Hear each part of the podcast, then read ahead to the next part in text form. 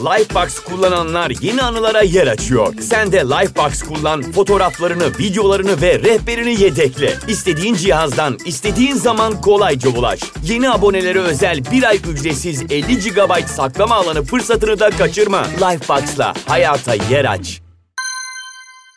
Yıllardır hemen hemen herkesin dilinde olan bir soru bu. Kimi zaman espri konusu, kimi zaman sanatla uğraşan herkese sorulan bir soru, kimi zaman da derin tartışmalara ve düşünmeye sebep olan bir soru. Sanat, sanat için midir yoksa sanat toplum için midir? Bu bölümde biraz bunları tartışalım istiyorum. Hazırsanız hadi başlayalım.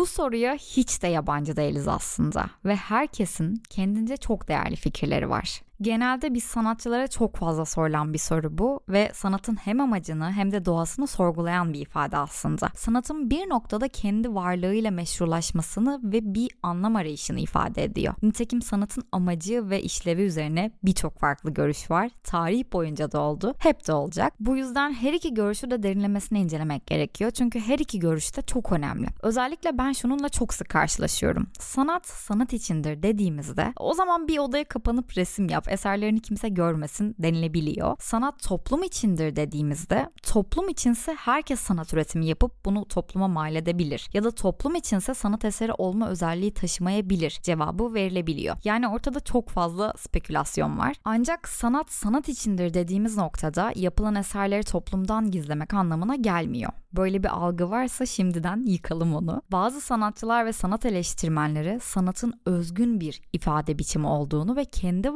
varlığıyla yeterince nitelik kazandığını savunur. Onlara göre sanatın amacı sadece estetik zevk veya duygusal deneyimi yaratmak olmalıdır. Bu anlayışa göre de sanatın başlıca amacı sanat eserinin kendisiyle bağlantılı olarak var olmaktır. Yani sanat sanat içindir anlayışını benimseyenler genellikle estetik deneyimi ve yaratıcılığı vurgularlar. Bu perspektife sahip kişiler de sanatın kendi değeri ve güzelliği için var olduğuna inanırlar. Estetik değer, yaratıcılık ve ifade, özgünlük ve bağımsızlık, izleyiciyi etkileme özelliği, form ve teknik ustalık gibi şeyler sanat sanat içindir görüşünü savunanların odaklandığı kavramlardır. Sanat toplum içindir dediğimizde de herkes sanat üretimi yapıp topluma mal edebilir anlamına gelmiyor. Ya da toplum için üretilen eserler sanat eseri olma özelliği taşımıyor demek değil. Açıkçası benim kutsalımdır sanat, bilenler bilir ve ben herkesin sanat eseri üretebileceğine inanan birisi değilimdir. Estetik değerleri, yaratıcılığı, varsa felsefi altyapısına ön planda tutarım. Sanat toplum içindir görüşünü destekleyenler de sanatın toplumsal, politik ve felsefi bir mesaj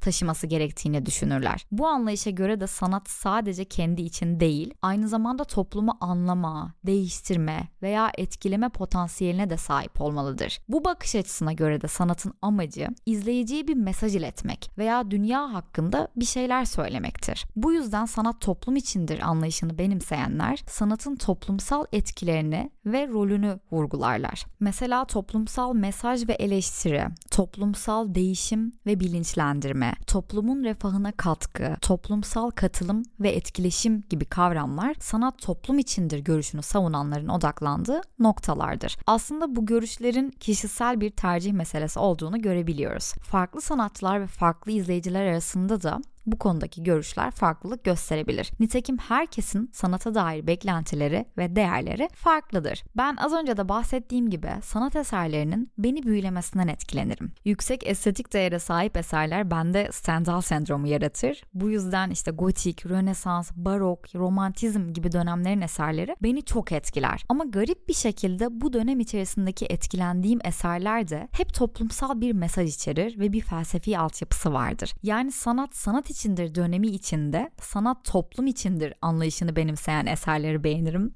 Biraz ironik bir durum farkındayım. Elbette modern sanat eserleri de bu etkileri yaratır. Peri masallarından fırlamış gibi bir etki yaratmasına gerek yok. Verdiği mesajla, felsefesiyle öne çıkar eserler. Öyle eserler vardır ki hem bizi felsefesiyle etkiler hem de eserin ünü, onu yaratandan, sanatçısından önce gelir. Gustav Klimt'in Beethoven frizi gibi Klimt bölümünde de detaylıca bahsetmiştim bundan. Peki bu tartışma nasıl ortaya çıktı? İnsanların sanatın sanat için mi yoksa toplum için mi olduğu fikri nereden doğdu? Bunun için sizi geçmişe 1600'lere götürüyorum. 17. yüzyılın ikinci döneminde Fransa'dayız. Edebiyat alanında eserler üreten birer yazarız ve konularımızın ilham kaynağı da eski Yunan ve Roma mitolojisi. Fazlasıyla mükemmeliyetçiyiz. Sanatçı olarak eserlerimizde kişiliklerimizi de gizliyoruz ve eserlerimizde klasik, değişmeyen tipler yaratıyoruz. Fiziksel ve sosyal çevre önemli değil bizim sanatımız için. Anlatımlarımızda süssüz ve yalın ve tek bir anlayışı benimsiyoruz. Sanat, sanat içindir. İşte bu anlayışın başlangıç noktası tam da bu anlattıklarımdan ibaret. Bu anlayış aslında ilk olarak edebiyat alanında başlıyor yani klasizmde. Ve elbette bir ortak noktaları var. Klasizm kelime kökeninden de anlayacağımız üzere klasik olanı tasarlamaya çalışır ve buna odaklanır. Tarihsel bağlamda merkeze alacak olduğumuzda 1660 ekolü olarak da ifade edebiliriz bu akımı. Estetik tutumu ön plana alır. Güzellik, görkem ve soyluluk gibi şaşalı kavramları uyum, denge ve ölçü ile birleştirir. Az önce de bahsettiğim gibi antik Yunan ve Roma kültürlerinden ilham alan bir sanat akımı, Rönesans'ın hemen ardından barok dönemdeki karmaşık ve duygusal sanat anlayışına bir tepki olarak gelişiyor. Oranlı ve simetrik bir düzeni vurguluyor bahsettiğim gibi. Sanat eserlerindeki yapılar dengeli ve simetrik olmalıdır onlara göre ve sanatın ahlaki ve etik değerlere uygun olması gerektiğini savunurlar. Örneğin ahlaki bir şey öğretmeyen eser sanat eseri olamıyordu onlara göre. Ama bu noktada da kendi fikirleriyle çakışan bir durum var. Ahlaki bir şey öğretmeyi amaçlayarak aslında bunu topluma indirgiyorlar. Toplumun dahil edildiği bir anlayışta da sanatı sanat için üretmiş olmuyorlar diye düşünüyorum. Bir diğer özellikleri de evrensel temalara odaklanmış olmaları. İnsanın evrensel deneyimleri üzerine odaklanıyorlar. Net ve basit çizgiler kullanıyorlar. Karmaşık detaylar ve süslemelerden kaçınıyorlar. Yani bir tür sadelik söz konusu ve en önemlisi doğayı idealize ediyorlar ve insan figürlerini böyle tamamen klasik idealizme uygun olarak tasvir ediyorlar. Bu durumda antik Yunan heykelcilik geleneğine dayanıyor aslında. Bu özelliklerin hepsi klasizmde geçerli olmayabilir bu arada. Yani sanat ve edebiyat alanındaki eserlerin özellikleri keskin bir çizgiyle belirlenemeyebilir ve bazı eserlerde de farklı akımların etkileşimi görülebilir. Fakat yine de sanat sanat içindir anlayışının başlangıç noktasındaki özellikleri genel hatlarıyla bu şekilde özetleyebiliriz.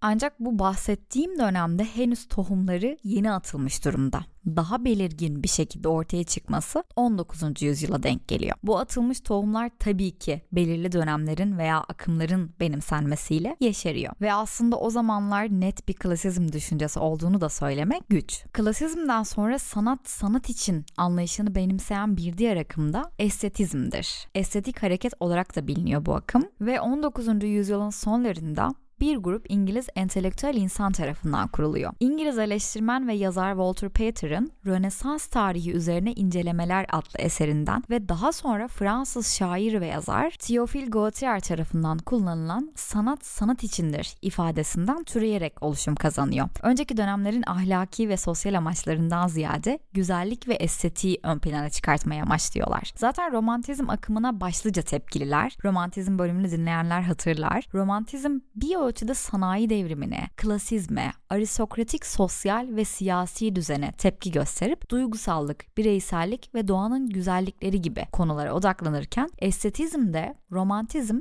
ve diğerlerine tepki olarak ortaya çıkıyor. Romantizmi reddedip estetiği ön plana çıkartıyorlar anlayacağınız. Toplumun geleneksel normlarından kaçınmayı ve sanatın bağımsız olması gerektiğini öne sürüyorlar. Yani edebiyat, güzel sanatlar ve müzikte estetik değerlerin toplumsal ve politik konulardan daha önemli olduğunu savunuyorlar.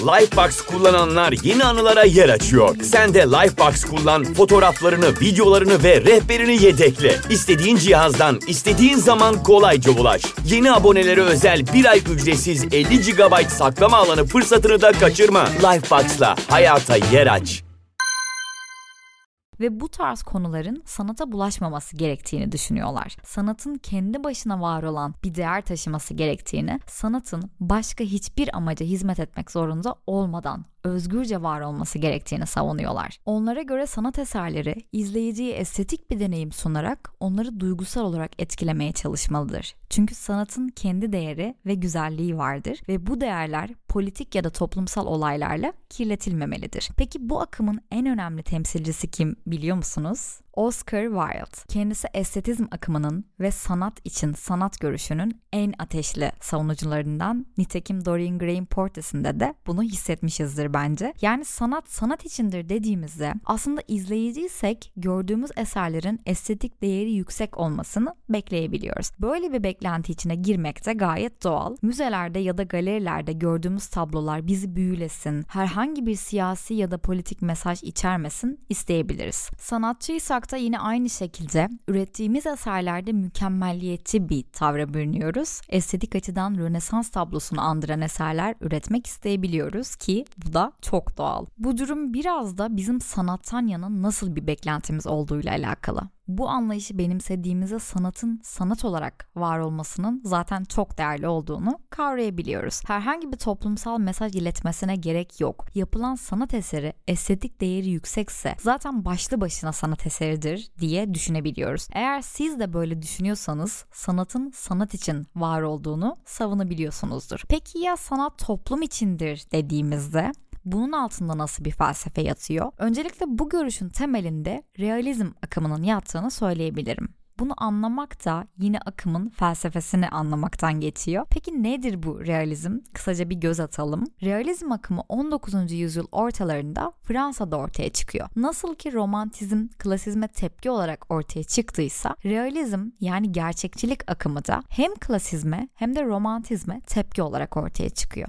Bu akımın amacı sanat eserlerinde gerçek yaşamı doğru ve objektif bir şekilde yansıtmak. Sanatçılar gözlemledikleri gerçeklikleri detaylı bir şekilde tasvir etme amacını taşırlar bu akımda. Toplumun çeşitli sınıflarını, günlük yaşamın sorunlarını, detaylarını veya toplumsal sorunları ele alarak sanatın toplumsal bir rol üstlenmesini savunur. Yani bir nevi toplumsal adaletsizlikleri ve sorunları eleştirici bir bakış açısıyla tasvir ederler. Alt sınıfların yaşam koşulları, işçi sınıfının günlük mücadeleleri gibi konulara sıkça değinirler. Duygusallıktan ziyade böyle nesnel bir bakış açısıyla gerçekliği savunup bunu tasvir ederler. Aklınıza belli başlı sanatçılar ya da yazarların geldiğini düşünüyorum. Dünya klasiklerini bir anımsayın. Anlıyorsunuzdur bence realizm akımını. Temsilcileri de tahmin ettiğiniz üzere Tolstoy, Dostoyevski, Turgenev, Balzac, Dickens, Hemingway, John Steinbeck, James Joyce, Gogol ve dahası. Bu yazarlar bildiğiniz üzere sanatın toplumsal sorumluluk taşıdığı bir dönemi temsil ediyor. Sanatın sadece güzellik ve estetik değil, aynı zamanda toplumun gerçekliklerini de veya sorunlarını da ele alması gerektiği fikrini savunuyorlar. Nitekim bu ünlü romanların satırlarında karşılaşıyoruz bu durumla. Savaşlarla, sanayileşmeyle değişen dünyaya karşı kazanılan bakış açıları onları biraz da bu düşünceye itiyor tabii ki. Kimisi sanatın bu tarz şeylerle kirletilmemesi gerektiğini savunurken kimisi tam da da bu sebeplerden bu tarz olaylara dikkat çekebilmenin sanattan geçtiğini savunuyor. Haksız da sayılmazlar öyle değil mi? Modernizm ile ortaya çıkan sanat akımlarının neredeyse hepsinin sanat toplum içindir anlayışını benimsediğini görebiliyoruz. Sanatı estetik bir olgudan çok daha fazlası olarak görüyor bu akımlar. Tekniksel açıdan birbirlerine tepki olarak doğarken fikirsel olarak da birbirlerine tepki gösteriyorlar. Bunu birçok sanat akımı bölümünde dile getirmiştim zaten. Bunu da ilk olarak ekspresyonizmde görüyoruz. Yani dışa vur yorumculukta. Ekspresyonizm bölümünde anlatmıştım. Eğer daha fazla bilgi edinmek isterseniz o bölümü dinlemenizi tavsiye ederim. Dinleyen arkadaşlar da hatırlar. Ekspresyonizmde sanatçılar Nietzsche'nin geleneğe karşı olan görüşlerinden etkilenmişlerdi. Bunun sonucunda da geleneksel otoritenin sunduğu estetik değerleri değiştirmeye odaklanmışlardı. Sonrasında Dadaizm, Birinci Dünya Savaşı'nın patlak vermesiyle bir anti sanat yaklaşımı benimsemişti Dadaizm. Hatta direkt Dadaizm'e baktığımızda bile sanat toplum ilişkisini gözlemleyebiliyoruz.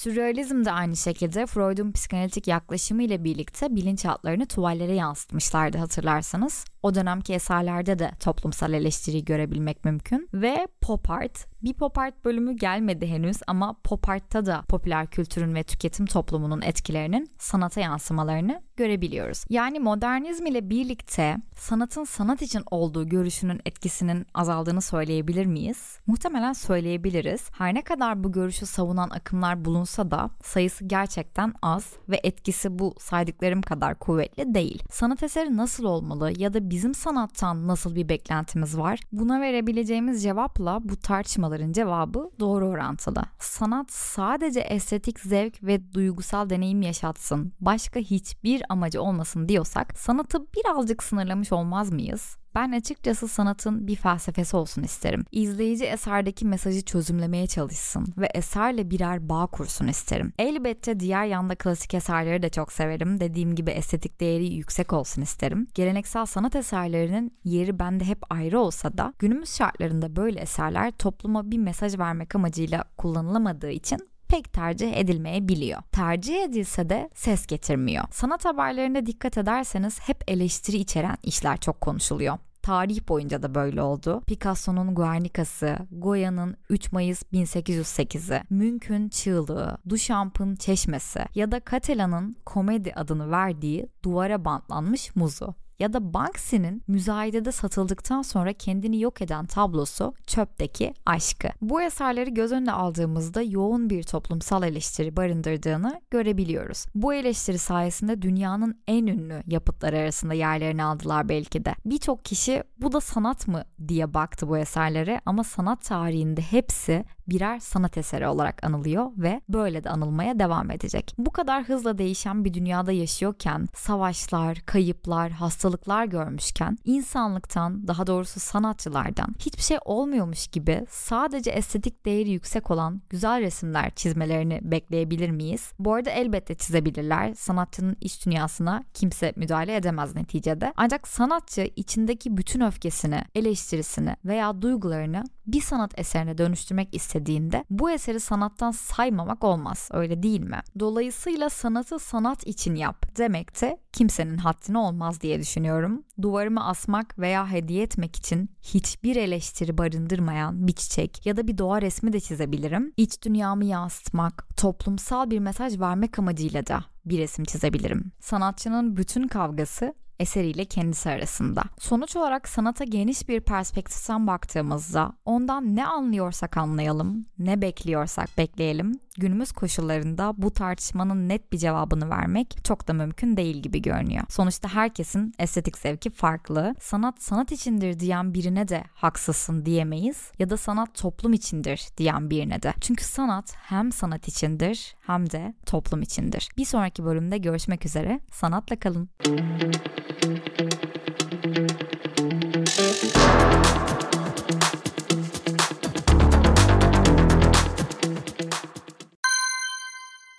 Lifebox kullananlar yeni anılara yer açıyor. Sen de Lifebox kullan, fotoğraflarını, videolarını ve rehberini yedekle. İstediğin cihazdan, istediğin zaman kolayca ulaş. Yeni abonelere özel bir ay ücretsiz 50 GB saklama alanı fırsatını da kaçırma. Lifebox'la hayata yer aç.